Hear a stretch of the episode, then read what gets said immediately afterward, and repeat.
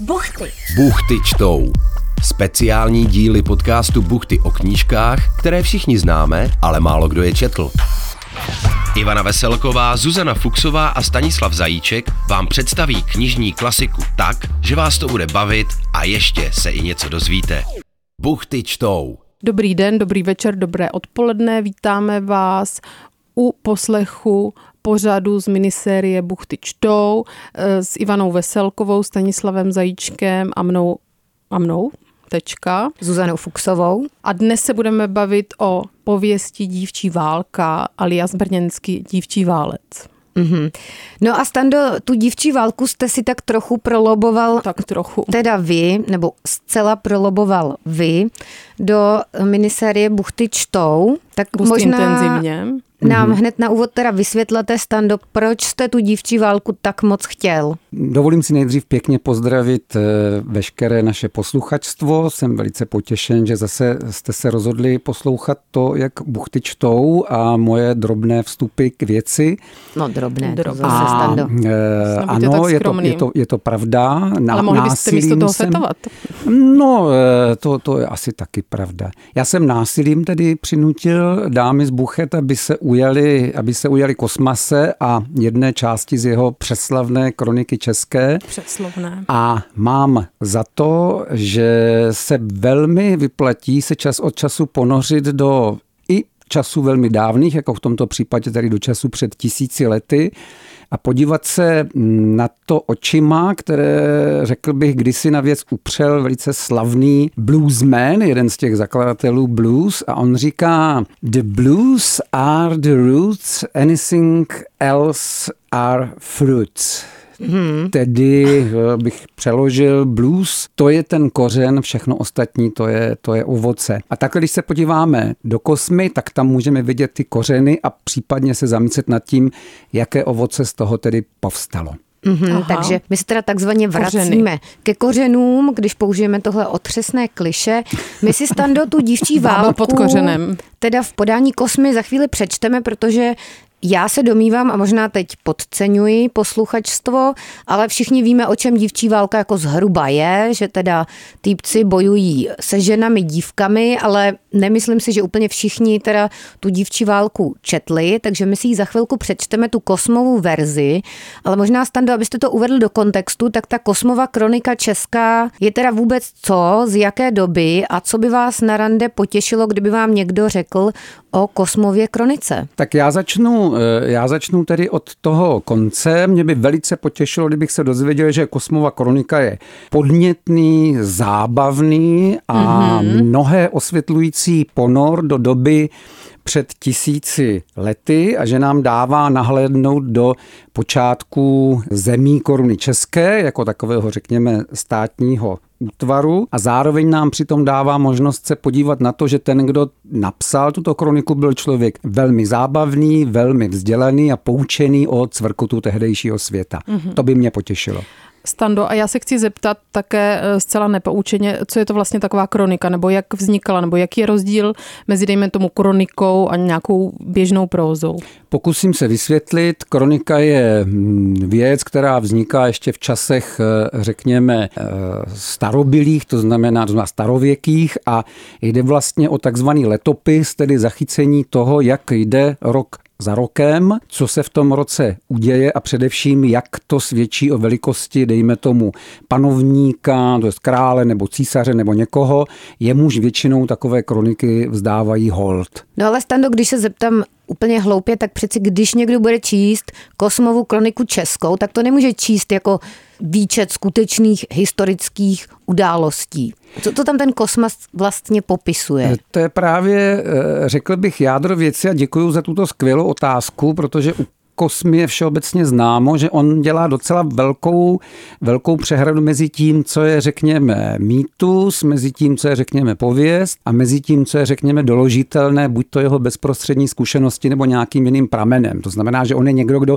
taky stojí na začátku toho, co by se dalo nazvat historická práce. Mm-hmm. Takže když to čteme, tak z toho pochopíme, že tohle to je pověst a tohle to skutečně on zažil a to se zřejmě, samozřejmě nevíme, skutečně stalo. Je to tak, samozřejmě musí k tomu člověk přistoupit trochu poučeně, ale to studium by nemuselo být nějaké hluboké, stačí jenom povrchní studium, abychom, abychom pochopili, že tyhle ty kvality v jeho, v jeho kronice jsou. Mm-hmm. Já bych se možná ještě zeptala jako z pohledu někoho mladého, jaký je rozdíl mezi mýtem a pověstí? To je velmi jednoduché, protože mýtus se vztahuje k něčemu, co je úplně mimo náš, řekněme, čas a úplně mimo náš prostor. To znamená, vy se tam dozvíte, jak vznikl tento svět a jak vznikly bohové, jak vznikl člověk. Zatímco pověst se vždycky týká něčeho, co je, řekněme, hmatatelné v našem světě, čili týká se nějakého přesného místa nebo nějaké přesně určitelné osobnosti nebo události. Takže to je ten základní rozdíl. Mm-hmm. Takže tady už vidím, že teda Dívčí válka je pověst.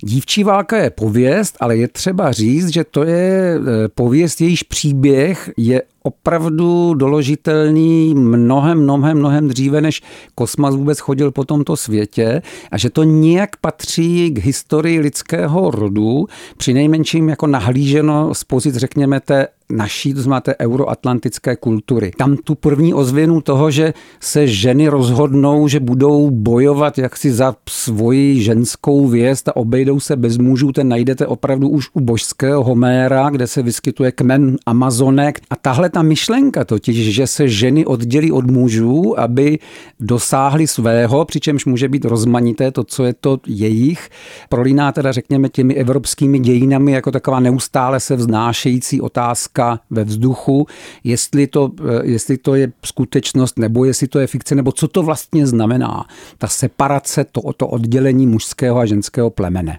Hmm. No a možná teda, Stando, abychom se tady bavili trochu konkrétněji, tak nastal teď ten čas na to, že bychom si přečetli tu Kosmovu Dívčí válku. Ono to není dlouhé, takže nemusíte vypínat podcast. Ano, je to já, jsem, já, jsem, já jsem velice pro, abychom si to přečetli a abychom si tady zároveň udělali takový malý interpretační seminář, protože tam je řada takových míst, které nemusí být na první pohled úplně pochopitelné, tak já bych se je vždycky pokusil vyložit a hlavně poprosím vážené posluchačstvo, aby dobře dávalo pozor na to, o čem vlastně Kosmas vypravuje. A je to tedy tak, že Kosmas původně napsal, nebo se sbíral, jak to říct, Kosmovu kroniku latinsky a pak byla přeložena, nebo?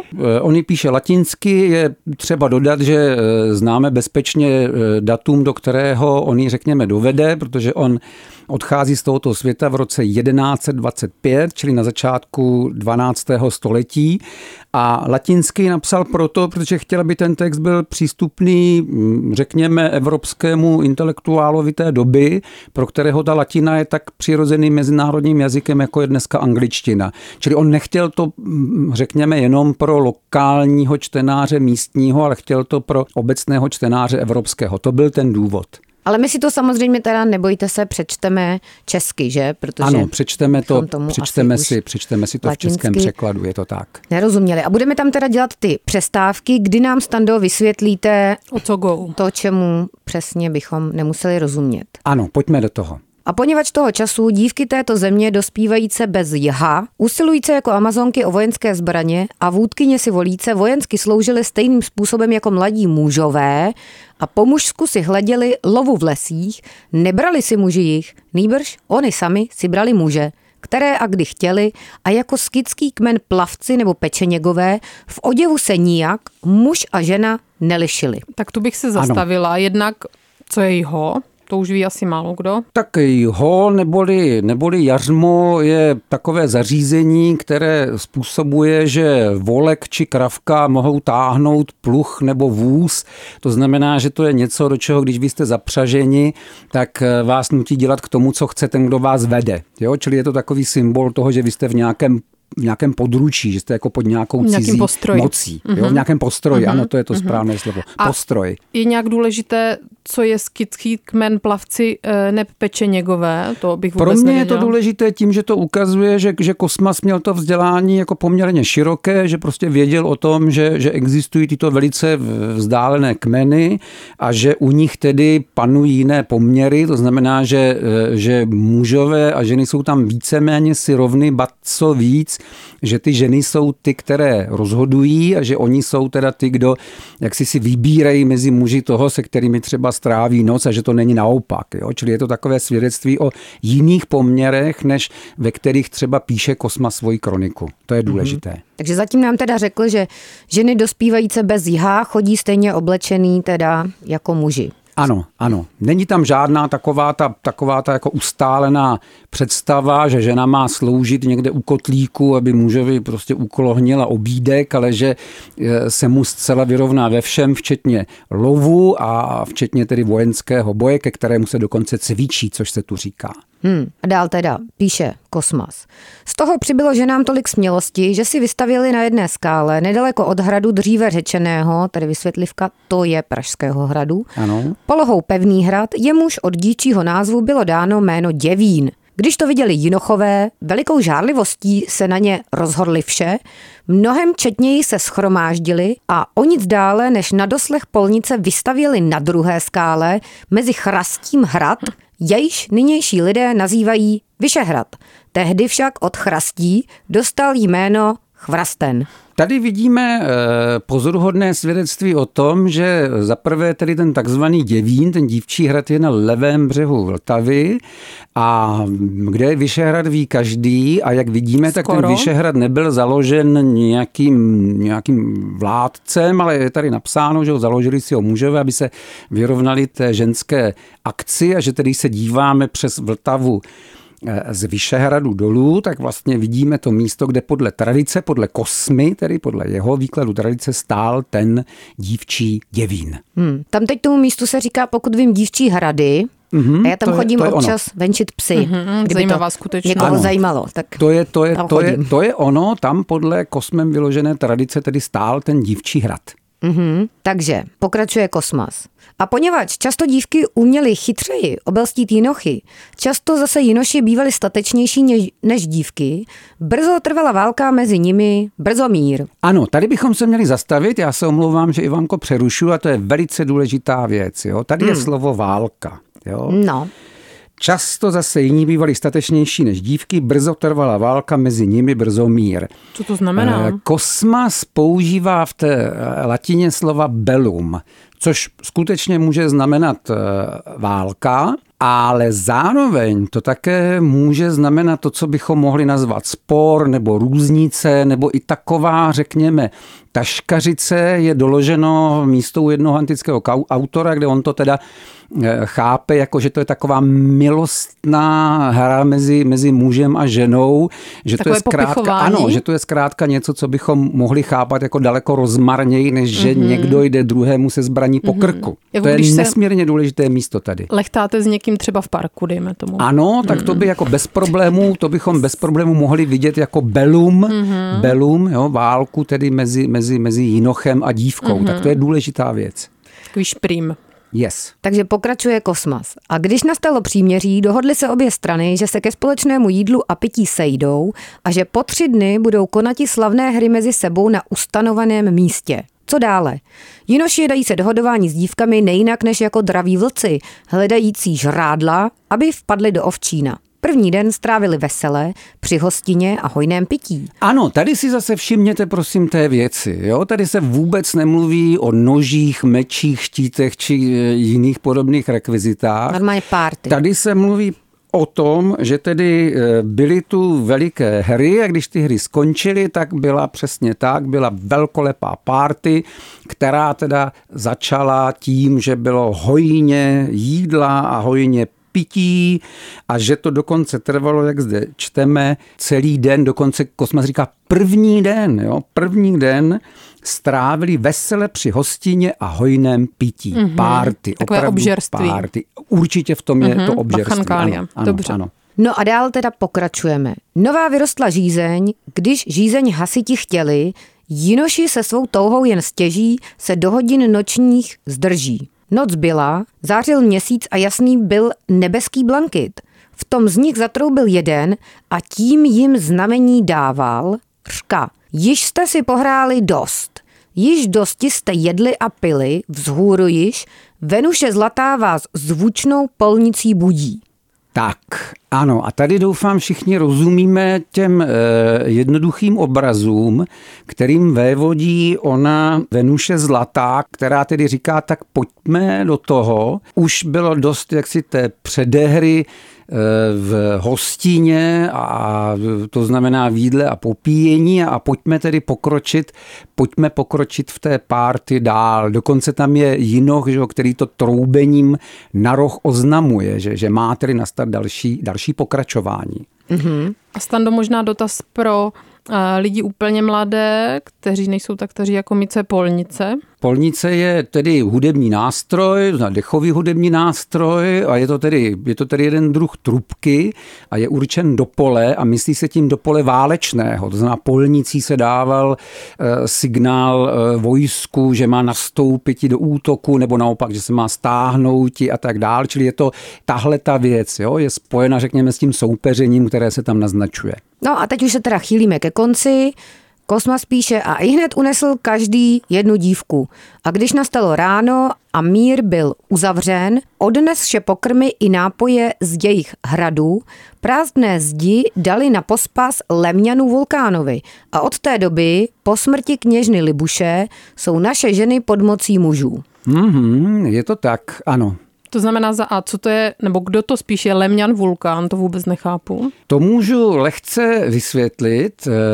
Podle prastaré tradice sídlil bůh Héfajstos, v římské mytologii tedy Vulkán, bůh řemesel a bůh ohně, manžel překrásné Venuše, tedy Afrodite, na ostrově Lemnos, a proto Lemňan. A, a všimněme si toho, co se tady říkalo, že jinoši a dívky svor tedy rukou nerozbornou, rukou jednou, z tohoto hradu, čili Děvína, vzali pokrmy a nápoje, to znamená vyklidili ten hrad, jo, tam, tam opravdu si všimněme toho, že to, co především odnesli, byl prostředek toho, jak uspořádat tu párty, a potom tedy společně se rozhodli, že ten hrad zapálí, což samozřejmě je symbol toho, že tedy dívky se dobrovolně vzdali toho místa, kde, kde, kde se, řekněme, trénují podobně jako muži a odcházejí. Předpokládám, že každá s tím, s tím chlapcem, kterého si předtím byla, vybrala pro tu noc strávenou pod křídly Venuše. A, no vybrala, Stando. Kosmas tady píše: a ihned unesl každý jednu dívku. No jo, i hned unesl každý jednu právě dívku. To bylo konsensuální, já si myslím, já, já si doufám, myslím, že ano teda. Já si myslím, že k tomu předchozímu průběhu celé té veliké oslavy patří to, že to bylo v zásadě dobrovolné, a já si tak jako tiše představuju, že všichni čekali, až ten jeden zatroubí na tu polnici, že tedy nyní nastává čas pro lásku, pro milování pod rouškou hmm. té noci. No to bych to asi nebyl, neřekl. Když tam je, to se tam hned každý nesmíká. Unesl jednu dívku. Tak, Zuzko. jednu dívku, jo, jednu dívku. Dobře, takže je no. tam... Zuzka je, není nadšená. Ale přiznejme si, že když se opíráme o ten Kosmův text, jo, tak ten výklad podle mě je v tomto případě e, v pořádku. Jako můžeme o ten text opřít tento výklad. Mm-hmm. Jo, tento výklad. A můžu to chápat, nebo už by to bylo moc nadnesené jako nějaký vznik patriarchátu nebo patriarchálního? Ano, ano. Já si myslím, že bych to tak naprosto, že bych to tak naprosto chápal, a že Kosmas vám tady dává k dispozici výklad toho, jak se tedy, řekněme, dostal celý ten český kmen, že, protože mluvíme tedy o, o kmeni Čechů, že to vysvětluje hned na samém počátku, jak ten kmen Čechů se vlastně tady vzal, jak se dostal k tomu, co bychom nazvali manželství, a to manželství, které je e, definováno tím, že muž tedy je pánem nad ženou a žena tedy je, jak Kosmas v překladu říká, je pod mocí mužů. Čili ano, můžeme to chápat jako takový, jako takový, takový, takový Kosmův komentář toho, kde se tady vlastně vzal tenhle ten poměr mezi muži a ženami, a on říká, je to celé dobrovolné a je to všechno taková dohoda, které předcházel ten, ten velkolepý, ten velkolepý, řekněme, svátek. Někdo by řekl pohanský svátek, pohanský svátek na Děvíně, na levém břehu Vltavy. Hmm, takže takhle u Kosmy to vypadá všechno jako, že pohodička, prostě popichováníčko, ano. Pak je party, pak se všichni konsenzuálně dohodnou, a jak to dopadlo, všichni víme. Ale k tomu se nebudeme teď vyjadřovat. Ale Stando, teda tu dívčí válku potom několik lidí přepracovalo a nejznámější asi je teda ta verze Aloise Jiráska, mm-hmm, mm-hmm, která ano, se ano. objevuje v té jeho knize pověstí. Vy jste velký fanoušek teda Jiráskův. Nevím, kolik vás, Stando, je. No já doufám, Hodně že náš klub je, já doufám, že náš klub je veliký a doufám, že se ozvou fanoušci Jiráska. Že byste napíšou, zabrali Strahov? Napíšou Buchta, no, tak to asi ne, na Bratry Nedvědy pravděpodobně nemáme, ale řekl bych, že jako hospodu bychom zaplnili. O tom jako menší teda pevně, hospodu, Zuzko, s dovolením. Bych teda byl pro hospodu, že bychom zaplnili hospodu, to jo, to, to si myslím, že ano. Dobře, a v čem si tak ceníte Aloise Jiráska? Je to především vynikající vypravěč. Když vy chcete vypravovat, a tady bych jenom řekl, že to slovo hospoda by mohlo sloužit jako místo, které bych k tomu využil. Hospoda je místo, kde je ruch a kde, když chcete zaujmout u stolu, tak musíte ten ruch nějak překonat a to musíte udělat tak, že máte nějaké jako podnětné téma, že o něm poutavě vypravujete a že tím přitáhnete pozornost těch ostatních. A Jirásek je vynikající v tom, jak někdo by banálně řekl plasticky, umí vylíčit to, co za jiných okolností by snímala kamera. On, jsem přesvědčen, kdyby býval žil v časech filmových produkcí, tak by byl vynikající scénárista, protože on měl opravdu tohleto obrazové mm-hmm. vidění a když někdy překonáte tu nechuť a přečtete si mm-hmm. některý z jeho, některý z jeho opusů, tak uvidíte, že skutečně on tam vykresluje do jednak detailu a jednak celku scény, pro které jinak by člověk mm-hmm. potřeboval tu filmovou mm-hmm. kameru. Mm-hmm. Čili v tom on je teda nepřekonatelný. Dobře, jo? To znamená, že kdyby měl nějakou reinkarnaci v současnosti, tak by třeba psal pro Honzu Hřebejka.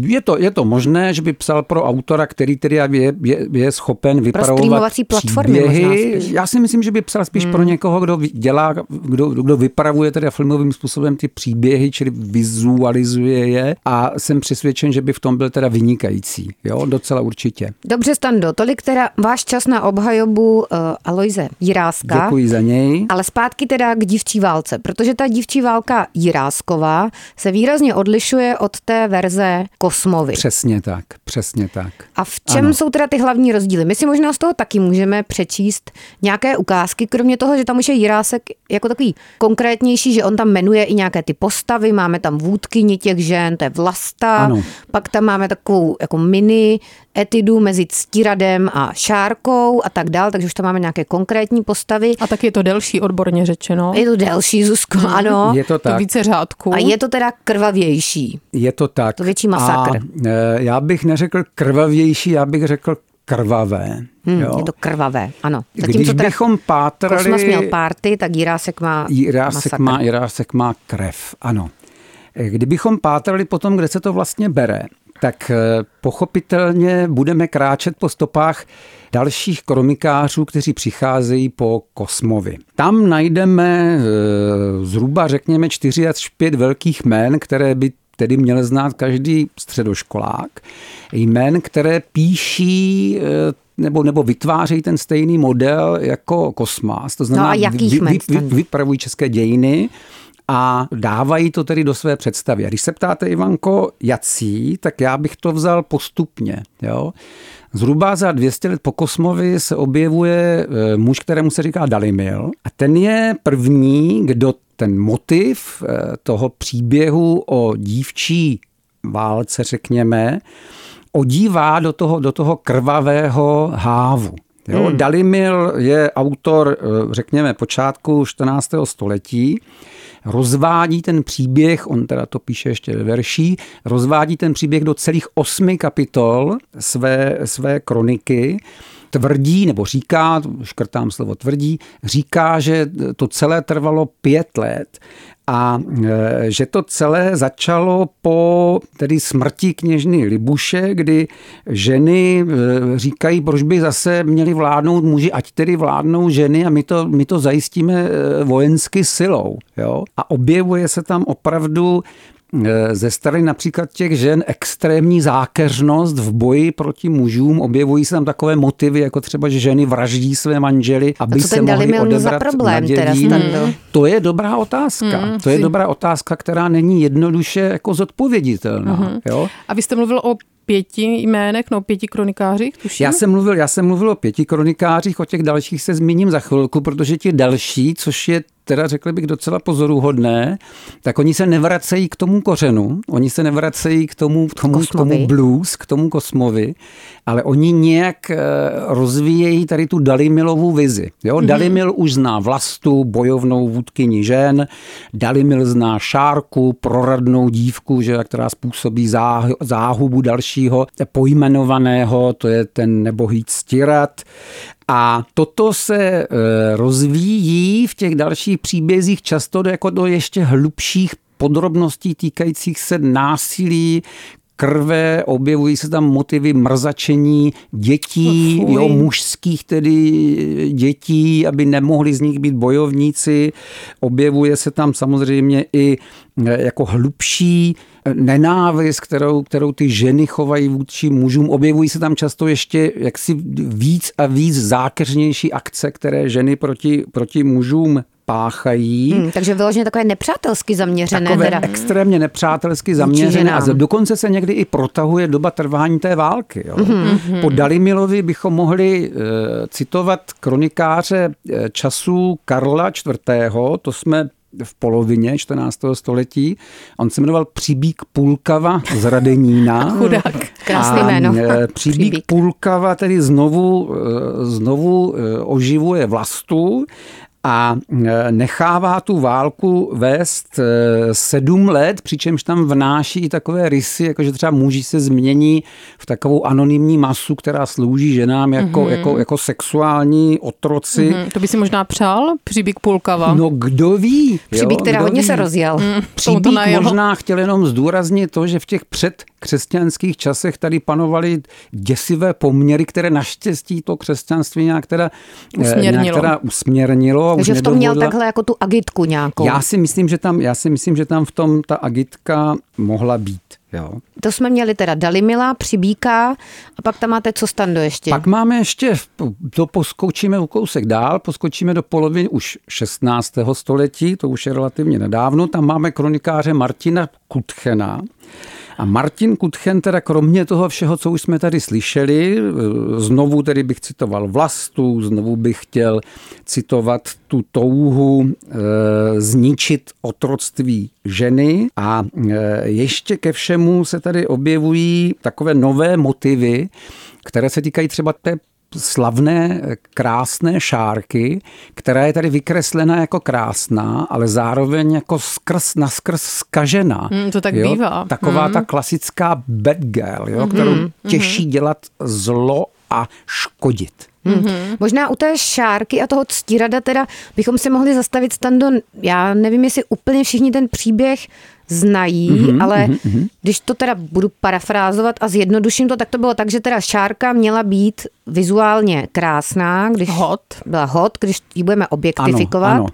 A ženy teda pod vedením Vlasty ji využili k takové lsti, že ji připoutali ke stromu někde. Mm-hmm. Tam ona čekala na vladyku Ctirada. Ano. A když ten teda kolem na koníku svištěl, tak ona mu tvrdila, že ona nenávidí ženy a že ženy jí tam připoutaly, aby jí sežrala divá zvěř. Přesně tak. Že jí tam nechali na pospas. Přesně tak. Ale jako zároveň pozor, měla přesně u sebe džbánek nějaký s medovinou, mm-hmm. což teda Ctirádkovi ale jako nedošlo, že asi to tam úplně takzvaně nehraje. Takže Ctirádek Šárku teda odvázal, tak. ona mu lichotila, jak je samozřejmě tak. svalnatý a whatever, taky hot. To ano. se Ctiradovi líbilo, komu by si to nelíbilo, že? Přesně tak. Popíjeli, popíjeli tu medovinu, jo, popíjeli tu medovinu. A pak Šárka zatroubila. Ctirad dokonce zatroubil. Ctirad dokonce, dokonce zatroubil. Podle mnohých teda Ctirad zatroubil a na toto hmm. znamení vyřítily se ty ženské bojovnice a podle Masakra. vyprávění zmasakrovali Ctirada, takže ho takzvaně vpletli do kola, což já nevím, aj, jestli aj, víte, aj. jak to technicky se provádí. Ne. Nevím, ale musí to asi dost bolet. Takže jako... bychom udělali takovou malou osvětu, to spočívalo hmm. v tom, že... Jako dřevěné kolo, si můžeme představit jako to, co bylo třeba u nějakého U, u nějakého velkého trakaře. vozu, ano. Vezmet, u velkého trakaře. Vezmete tady jeden ksat Ctirada a položíte ho na to velké kolo. vozové kolo a teď nějakou tyčí mu rozmlátíte všechny kosti v těle. Všechny, jo, ta hodně teda. A takto vzniklou hmotu, již teda měkkou a podajnou v pletete do, do těch loukotí toho kola. Jo? Mm. Čili to bylo něco nesmírně... Mm. Mučení. Nesmírně teda jako a nebylo to zbytečný, Stando, když no. už mu rozmlátili všechny ty kosti, ho ještě vplétat do kola. Taková tam, práce zbytečná už z mého Ivanko, pohledu. Tam šlo o to, že vy potom takové kolo můžete vstyčit na, na a, kůl a ten majka. Kulční nad krajem. Mm. Ano, je to, jak říká odstrašující majka. majka. Trošku jako z filmu Slunovrat. Je, mm. to, je to něco, co má odradit každého, kdo mm. by chtěl proti vám vystoupit, že když vidí, čeho, jste, čeho jako vy jste schopná, tak samozřejmě se například zastaví a nejde dál. Jo? A nebo taky, když někdo spáchá nějaký zločin a vidí, že toto by ho čekalo jako trest, tak se toho zločinu nedopustí. Mm-hmm. Čili my ten příběh o vzbouřených dívkách tady vidíme zase s těmi jako děsivými podrobnostmi, mezi kterými potom samozřejmě vždycky ještě je potřeba uvést i ten konec toho příběhu, kdy muži tedy nakonec seberou rozum do hrsti. Tady bych chtěl říci, že tam zásadní roli často hraje Přemysl, tedy ten náš Přemysl Oráč, který ty muže vybízí, aby se vůči těm, že nám postavili nějak, nějak racionálně, ale ti muži říkají, no tak přece to jsou, to, to, to jsou jako slabá stvoření, ty pobijeme na místě a e, většinou tedy ten Přemysl nejdřív není vyslyšen, ale potom ano. Muži tady utvoří už konečně nějakou jako kloudnou formaci a, a ty ženy teda skutečně pobijou. A teď ti kronikáři se ještě jako vyžívají v tom, co, co jako s těmi ženami všechno udělali. Jo? Hmm, takže kronikáři vlastně teda nepřátelští k ženám, že teda zákeřné, zlé, popisují tam ty věci krvavé, které ženy dělají mužům a pak se ještě vyžívají teda v tom, že když se muži pod vedením Přemysla teda nějak zmátoří a jdou ženy pobít, tak ještě se kronikáři vyžívají v tom, že popisují ty krvavé věci, které muži dělají ženám. Které muži dělají mm-hmm. poraženým, mm-hmm. poraženým ženám, jo, tam najdete, tam najdete opravdu jako podrobnost, například to, jak je svrhávají z výšky mm-hmm. k zemi, kde mm-hmm. nechávají na pospas zdravé zvěřita těla, nebo v jednom případě tu bojovnici Vlastu ti muži rozřežou na kousky noži mm-hmm. a jejím masem nakrmí psy a tak. Mm-hmm. Jo, je to opravdu, je to opravdu, jak bychom řekli, naturalistické, naturalistické, mm. naturalistické líčení mm. takového toho hororoidního typu, jo, mm. toho typu mm. spletr, neboli, neboli příběhu, ze kterého... Motorovou ano, pilou. Přesně tak, mm. přesně tak, to, to je si... otec spletrů, texaský masakr motorovou pilou. Pravděpodobně pošmákl nějaký psychoanalytik nad tady tou kanalizací sexuálního násilí. O tom nicméně, jsem hluboce přesvědčen, mm, no, že by si pošmákl. Máme tam ještě nějakého dalšího důležitého kronikáře, předpokládám, že ženy kronikářkami nebyly, ani nebylo kronikářstvo. Uh, tak, tak, tak. Žena v té době nemá uh, přístup ke vzdělání, protože se to vůbec nechápe jako něco, co by vůbec jako nastat mělo. Jo? Že by žena se teda měla učit číst, posléze psát a posléze psát kroniky.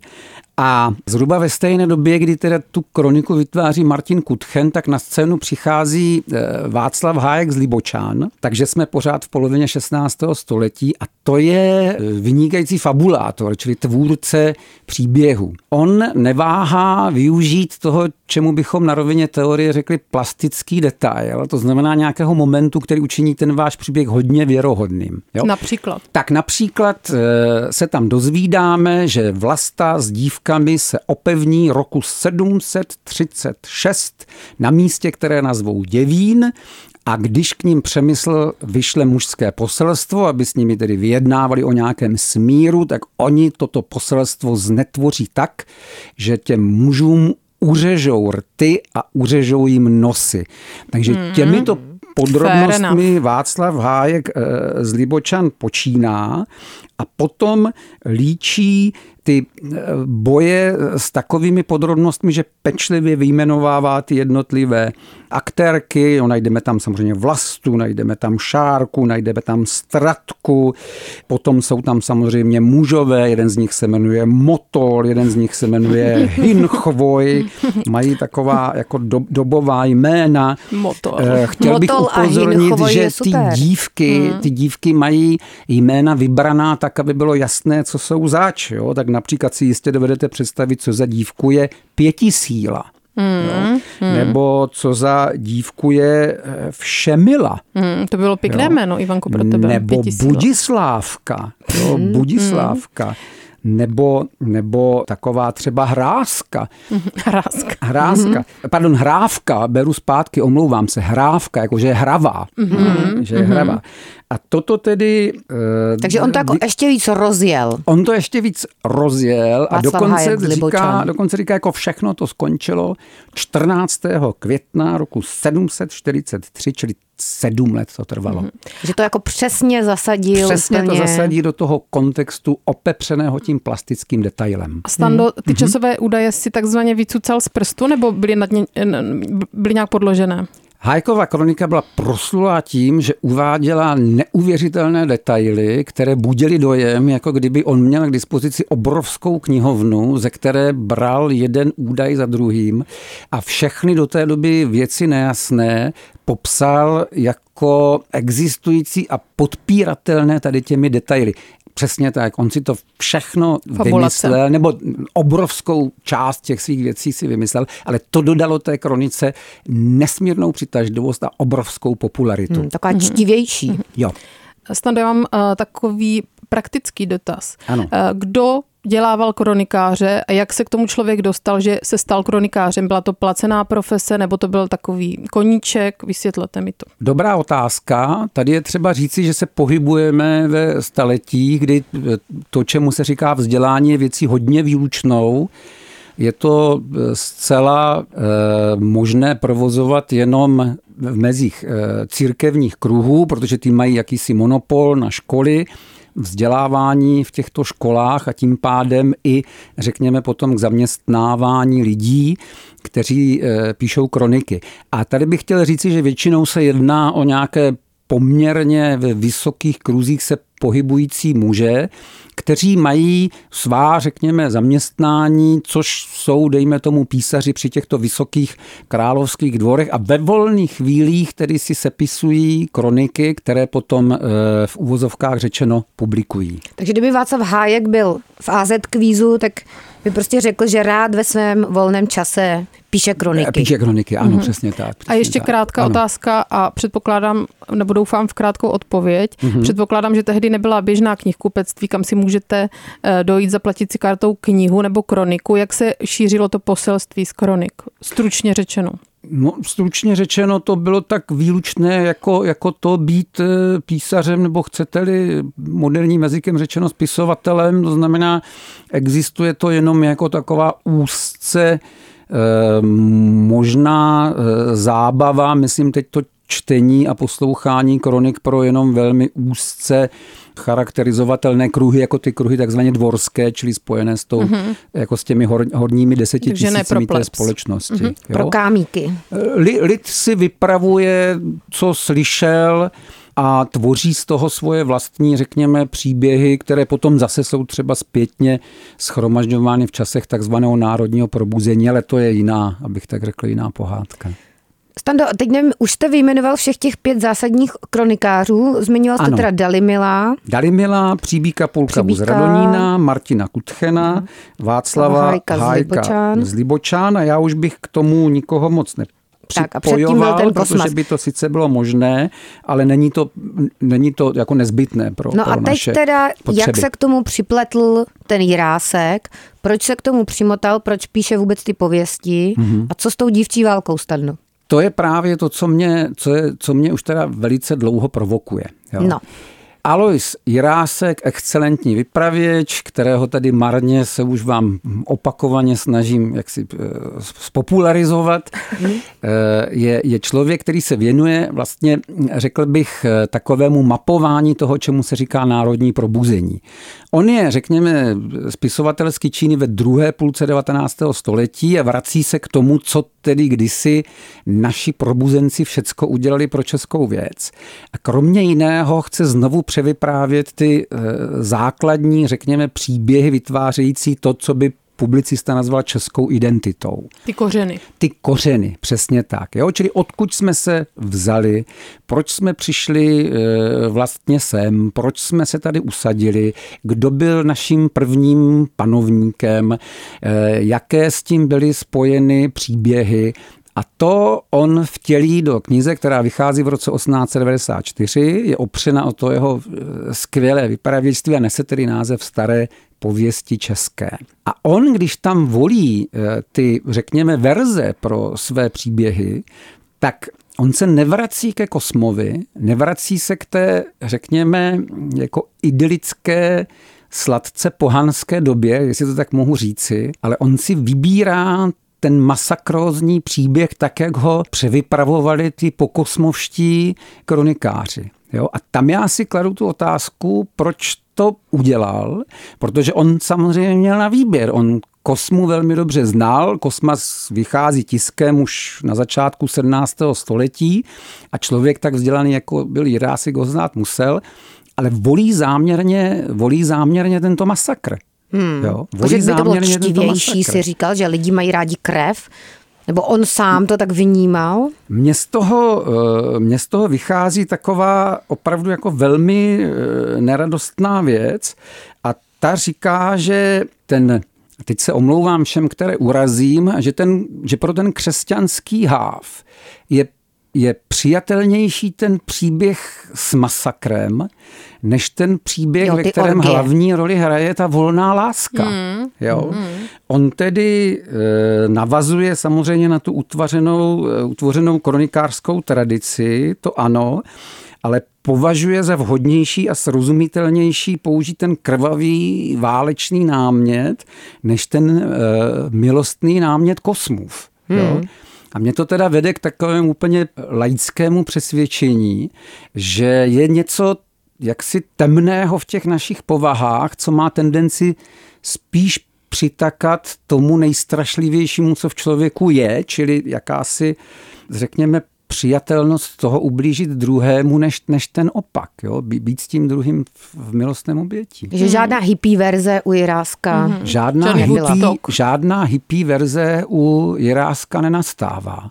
Jo. A Stando, má současný člověk, dejme tomu okolo dvacet, vůbec nějaký pádný důvod, aby ty pověsti četl? Může mu to dát něco do jeho života plného internetu, hamburgerů a tak dále? Když to řeknu velmi takhle zjednodušeně. Jsem přesvědčen, jsem přesvědčen, že ano, a ten hlavní důvod bych právě viděl v tom, že mám šanci se přesvědčit, že jisté věci, které ovlivňují můj život, nebo, nebo řekněme to, co vidím kolem sebe, a může to klidně být i to, co bych nazval úcta k tradici, ale, k tradici, ale zároveň taky krev a násilí a zároveň taky, co třeba popisuje vztah muže a ženy, že, že není něco, co by se prostě zrodilo teď a tady, ale co má velice, velice hluboké, velice hluboké kořeny, zase se dostávám k tomu slovu, a že v jistém smyslu, když například uvažuju, dejme tomu, o takových věcech, jako je, jako je moc, jako je vláda, jako je svoboda, jako je odhodlání v té svobodě žít, tak vidím, že je věčným problémem, který řešíme na neustále vlastně stejných vlnách, jako tomu bylo před těmi tisíci lety. Jo? Čili já bych to viděl jako takovou zkoušku toho, jestli snesu, že ano, budujeme tady tisíc let nějakou, řekněme, středoevropskou civilizaci, ale neustále se potýkáme se stejnými problémy, jako to řeší Libuše, Přemysl, Dívky a tak dále. Že jsme navzdory těm těžším okolnostem až tak nepokročili. Ano, že tu je pořád něco, s čím se jako musíme pasovat, s čím musíme bojovat, vůči, se, vůči čemu se musíme nějak vymezovat, a je dobré k tomu opravdu přistoupit s tím, že je to něco podstatně hlubšího, než je, řekněme, stáří naší civilizace. Hmm. No dobře, Stando, tak dost tady bylo teda už těch hlubších informací, teď něco mělčího, nebo samozřejmě nechci to tady hodnotit. Dost bylo Kosmy. Ale našli jsme si samozřejmě naše oblíbená rubrika nějaké ohlasy čtenářstva na internetu, kde jinde, internet je svět, a to konkrétně teda na Staré pověsti české od Jiráska. Takže Zuzko, co tam máme za hmm. slova lidu? O, na to já se těším teda. Míla dva čtyři jedna jedna hodnotí Jiráska čtyřmi hvězdičkami z pěti a píše: hmm. Uf, nečekal jsem, že se to bude tak těžko psáno, psáno velkým písmem číst. Autor musel být svým psaným projevem hodně retro, zase psáno caps lockem, už v době prvního vydání. Ve škole jsem pár tlustých Jirásků dal, teda tlustých, píše on, ale že by to bylo takhle šroubované, si nepamatuji. Hmm. Hmm, hmm, hmm. Ale hodně lidí nadšené. To tady teda chválí samozřejmě, i když chválí, nevíme, taky mohou to chválit tak performativně, že sledovat tím nějakou svou vlastní agitku. Ano, protože tady třeba, dejme tomu, Atano nepíše a dává pět hvězdiček z pěti. Naše kořeny a své kořeny by měl znát každý a pečovat o ně, protože z nich rosteme. Hmm, tak to hmm. s tím se nedá ne, než souhlasit.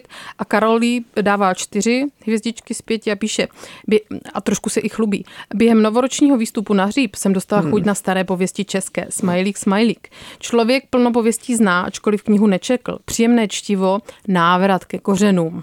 Já vždycky, když se řekne kořen, tak si představím reportáž Slavnou bába pod kořenem, ale to je zase jiné téma. Ale tady mírně kriticky vystupuje Serafin s třemi hvězdičkami a ten píše, já nevím, mě prostě Jiráskův styl nesedí, možná kdyby to bylo přepracovaný do modernějšího jazyka. Ale je to česká klasika a každý Čech by to měl hmm. znát.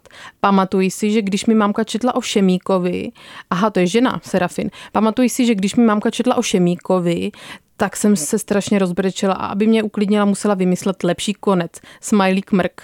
Hmm. Hmm, no zraněný koník, to věřím, hmm. že může vzbudit dětské slzy docela hmm. určitě. Mimochodem to vůbec Kosmas nezná, tady ten příběh o Horymírovi a Šemíkovi, to je až pozdější, pozdější řekněme, obohacení. Jo. Hmm. Tam je jedna věc, na kterou teda bych ještě upozornila, to je to, že se často tam mluví o tom, že bychom měli znát a přece být u těch kořenů a tak dále, ale nikde se tam neříká, měli bychom přemýšlet nad tím, odkud se to vůbec vzalo, co to znamená a jak přistoupit k tomu, že mám Jiráska v knihovně, jako kdyby nás prostě uspokojoval jaksi sám ten fakt, že mít Jiráska v knihovně stačí.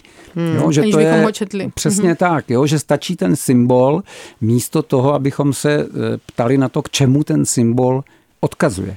A to, že ten úděl těch symbolů, Stando, vyprázdněnost, že se všichni často prsíme nějakými symboly, ale... Ale od toho je právě hmm. zde, řekl bych, jedna z rolí našeho vzdělávacího pořadu, ano. který říká, pojďte se podívat na to, k čemu ten symbol se váže a pojďme tedy přemýšlet, do jaké míry jsme vůbec schopni ho ještě ho ještě pochopit, do jaké míry jsme ještě schopni mu porozumět. A ne jinými slovy řečeno, ne co jsou naše kořeny, ale co o nás říkají naše kořeny. Krásně řečeno, Stando. No, každopádně otázka klasická teda na závěr. Ano. A můžete si, Stando, vybrat teda, jestli chceme mluvit o Kosmově kronice, případně o pověsti Dívčí válka. Kdyby to bylo Aha. nějaké jídlo, tak co by to bylo? Uh-huh. Aha. Uh-huh. No? Já jsem ještě chtěla říct, toho Bohdá nebude, abychom tuto poslední otázku nezmínili. Abychom no, ji nepoložili. No. No, tak schválně dámy, to mě zajímá. Máte přednost, je to Dívčí válka, tak já budu v pozadí, jak ti ujařmení mužové. No, Stando, to jste se hezky vymluvil, teda pěkně, alibisticky, ale já teda nevím, kdyby Dívčí válka byla nějaký jídlo, tak by to bylo právě takový to jídlo, kterému vlastně člověk moc nerozumí, ale přitom ho zná, ale přitom ho ani nejí. Což je jako vlastně... Tedy? Já mám bylo? na mysli uh, bičí žlázy s kroketami. Bičí žlázy s kroketami. A ty krokety mají vyjadřovat, Ivanko, to, že uh, to jídlo je stále aktuální. Dobře, Zuzko. Ne, krokety a... jako moderní jídlo, jo, které je propojené s něčím takovým minimálním, jako jsou bičí žlázy. Podle mě krokety jsou už hrozně retro, to je takový devadesátkový jídlo. No, nevadí.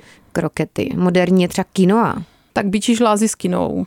Dobře. A s avokádem. Hmm. Já ti nevím, hmm. jako za mě by to bylo něco, co opravdu takzvaně bys měl mít doma, ale zároveň to nikdy nepoužiješ a nikdy to ani nesníš. Lanýžový olej. No tak ten nemáš, nemusíš mít doma. Ten teda jsem doma asi nikdy ani neměla, Zuzko. Hmm, ten já mám doma. Ale nevím, možná přesně jako nějaká zdravá luštěnina třeba. Měl bys mít doma zdravé luštěniny, ale zároveň jako...